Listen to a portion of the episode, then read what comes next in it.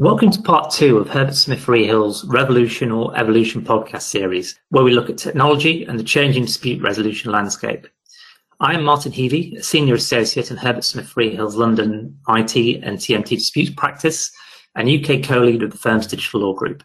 I'm joined by Rachel Lydgate, a partner in firm's dispute resolution division, who's experienced in acting for clients in complex IT outsourcing and digital transformation disputes, and Jeremy Purton, a senior associate in the firm's TMT team with a focus on large, complex, or novel technology and outsourcing transactions.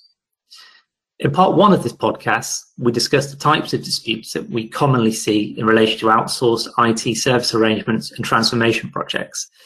Today, we'll be discussing how to mitigate those risks. By way of a refresher, in the first part of this podcast series, we highlighted some key themes as to how disputes might arise, including in relation to requirements or dependencies, the application of change control mechanisms, and changes in scope. It strikes me that those issues can arise at different stages in an engagement between the parties. What then can be done at the outset to reduce the risk of disputes on a project? Thanks, Martin. I, I, think many of the risks and issues that give rise to disputes during the life of the contract first have their seeds sown before contracts are even signed. I think there are two main areas where lawyers and their clients can have really productive discussions. And I think these also work really well as a, a framework for thinking about uh, the relationship between a supplier and a customer and getting that right from the outset. Now, the first of these is to make sure that the contract that you're choosing to use to document a given relationship between a supplier and a, and a customer actually fits the project or the service that you're looking at purchasing or supplying, depending on which, which side you're coming at this from. Really, this is about knowing what you need if you're a customer. And if you're a supplier, it's about understanding what the customer's requirements are. For us lawyers, that often starts with a discussion of what are your requirements, who needs to do what to deliver things, how does everything fit together. And really, what we're driving at there is picking the right starting point for any contract. That could be looking at a template and saying if I use a certain type of uh, form of contract to supply services, or if I'm a customer who is used to working off a particular in house document or for, form for contracting, have I actually got the right template? There's a certain risk, I think, of people being template blind in the sense that there may be a, a, strong preference to begin with a certain starting point, but actually, when you dig a little deeper and ask more questions, understand what you want, it can become clear that maybe that wasn't the right template or that wasn't the right starting point. In those situations, I think it's really healthy and really productive for customers and suppliers to sit down and, and have an honest conversation about whether or not we are working from the right set of terms and whether the choices we're making around rights and remedies in a contract, processes, delays, dates, milestones, are in fact fit for the purpose that they're being applied to in, in any given context.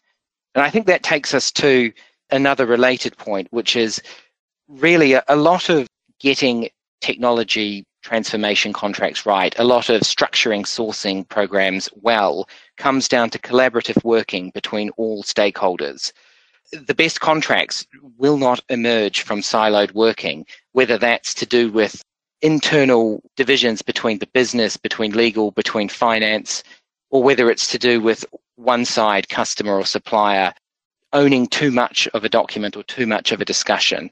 These are points that I'm sure many listeners have heard mentioned before, collaborative working, getting your documents right. But I think it's it's really important to emphasize those from the outset.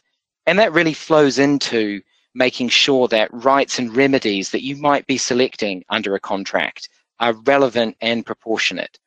For example, if you are looking at a contract on a master services agreement or framework basis where you might have multiple statements of work being called off at various times, have you got the balance right between what I might call contract wide remedies and service line remedies that are specific to any given work package or statement of work.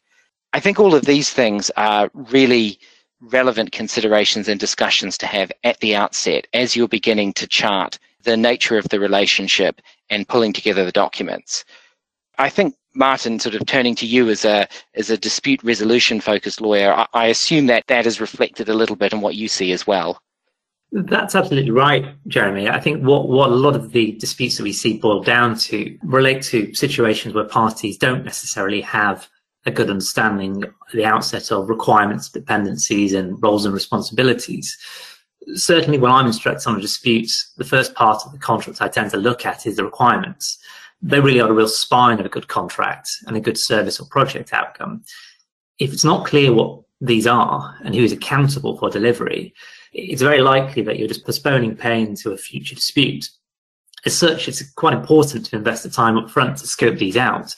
I think an important part of that is to make sure that parties aren't rushing to the deal without stress testing requirements. Similarly, failure of the customer to get on top of dependencies can undermine future performance by the supplier. By the same measure, it's in the supplier's interest to ensure the customer confronts these points, as although it will depend on the terms of the contract in question, it may be difficult for a supplier to absolve itself of responsibility by pointing to the failures of its customer. Yes, it's clearly very important for all sides to be clear as to what is going to be delivered and how. Um, I would add a few a few comments.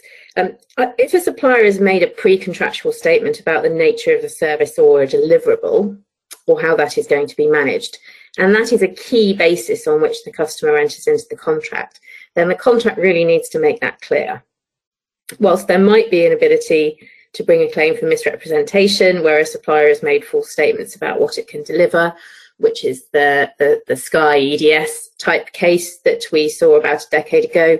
It's really quite rare that such claims are successful, and it is much easier if there is a contractual obligation that makes it clear. I think you've also got the opportunity when contracting to address upfront complexity and allocation of responsibility in supply chains. And tech services often have quite extensive supply chains, as do manufacturing or other just in time service uh, and goods contracts. We often see contracts break down because lines of accountability between prime and subcontractors are not properly drawn, or because the customer wasn't fully aware of what parts of the service implementation and delivery were allocated to different parts of the supply chain. From the customer's perspective, it's so important to get your due diligence right at the very least, know who the tier one and tier two subcontractors are. You can then ensure that your contract includes, for example, the right sort of flow down terms, so that even if you don't have direct access to subcontractors, you have bound the prime contractor to certain subcontracting standards. And from the supplier's perspective, one of the biggest risks is getting caught in a squeeze where the customer tries to transfer risk to you that you, for whatever reason, cannot flow down to your supply chain. So you need to consider back to back contracting, indemnities, meaningful recourse provisions right down the supply chain. Another important point about subcontracts is that they're not just about price. Single point of failure risks can be really problematic if a smaller supplier is supplying a key piece of tech and there is a failure there. More generally, if the matter is a business transformation project, it will be important both from the supplier and the customer's perspective to ensure that they have the appropriate contractual arrangements with all other suppliers involved in the project. As part of that, and particularly from the supplier's perspective, it's essential that it is clarity as to who is doing what and who is responsible for ensuring that everyone carries out the work required of them. If not, there will almost certainly be gaps which emerge and which can derail the progress of the project. And what about during the life of the contract? What are the strategies for success? I think it depends, Jeremy, a little on what you mean by success. Um, inevitably, there will be disagreements and problems that arise during the life of a contract. It's ultimately about relationships between people and managing risk and uncertainty. One of the issues we see quite a lot is that there is a stigma around disputes and that perhaps for understandable reasons, parties don't want to rock the boat what that tends to mean is that quite often parties wait too long to escalate or deal with disputes. That can be troubling for a number of reasons. First, it can impact the timing and quality of what's being delivered. It can lead to a situation where a customer doesn't get what it wants, or a supplier doesn't get paid, or at least doesn't get paid within the expected timeframes. Second, it can affect morale on the ground and lead to the loss of key individuals and affect the team's ability to do other work on other initiatives. Third, it can affect a party's legal rights and prejudice its position should there be a dispute that can't be resolved. And to echo that point, I think it's not realistic, or at the very least, rather optimistic, to think that there won't be disputes or at least potential disputes in any substantial project. Uh, providing IT services and particularly those with a business transformation element is challenging for both parties. Customers often don't know exactly what they want. Suppliers can certainly quite innocently underestimate the challenges of a particular project. And there are so many imponderables or changes in technology along the way that disagreements are really common. As an aside, certainly it's often the case that there is a disconnect within organisations, both within customers and tech suppliers, between those on the commercial side who have a view of what the technology is and the problem it's intended to resolve, and those with a more detailed understanding of the actual capabilities of the technology.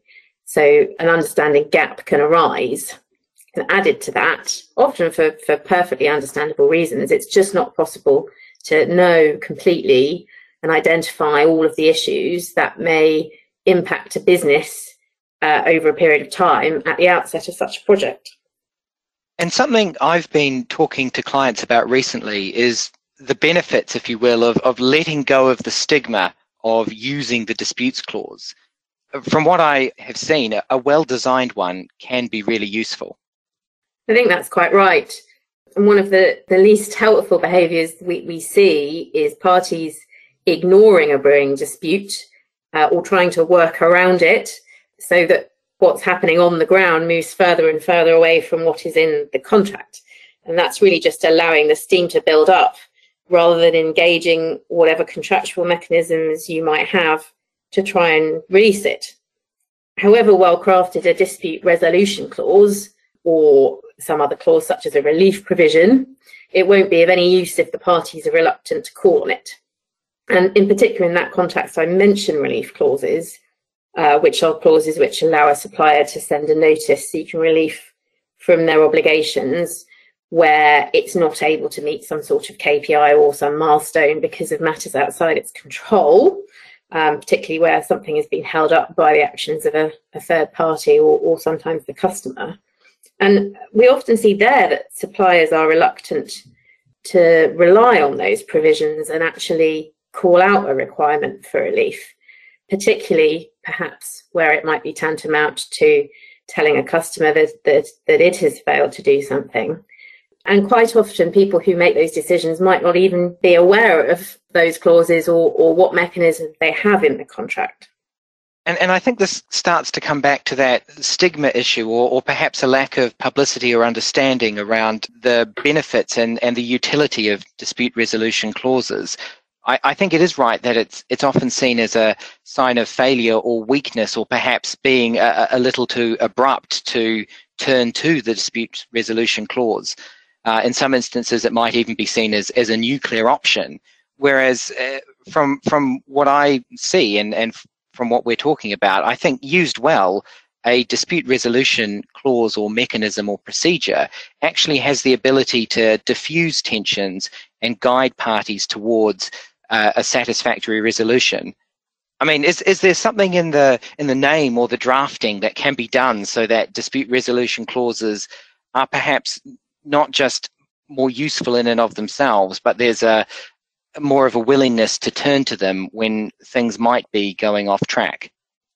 Uh, optics is clearly uh, important, Jeremy, um, but by accepting that disputes may come up, parties can be more sensible in setting up contractual and operational process to deal with those issues. In that respect, there are a number of different ways that different types of disputes can be resolved. For complex and high value disputes, the Technology and Construction Court in the UK is very well suited to dealing with IT disputes as judges with significant experience in this area. Similarly, some parties instead use arbitration. Uh, the major difference in many respects, uh, at least with the UK disputes, is that for the most part, arbitrations are confidential and they tend to allow more procedural flexibility and for the parties to choose their panel, though it's not always easy to find arbitrators who understand both the technology elements and the law. However, there are many other types of dispute that can arise over the life of a contract where a different approach might be preferable. And so you might want to include some specific contract based procedures in the contract.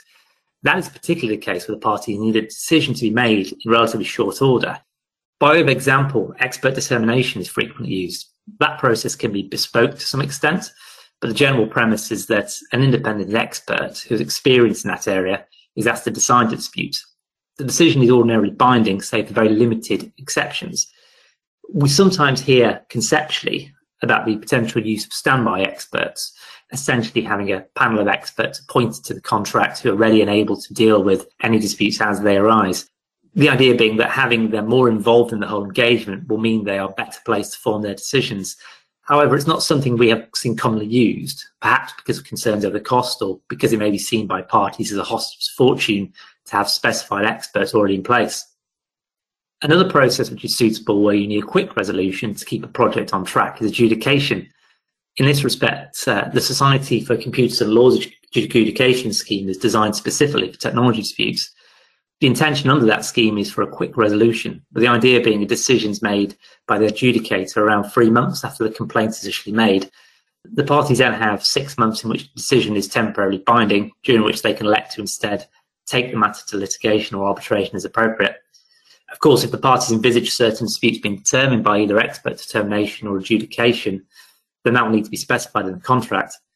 Finally, I'd just add that many contracts in the IT sector have stepped dispute resolution mechanisms, including, for example, commercial escalation and mediation, often followed by expert determination or litigation or perhaps arbitration.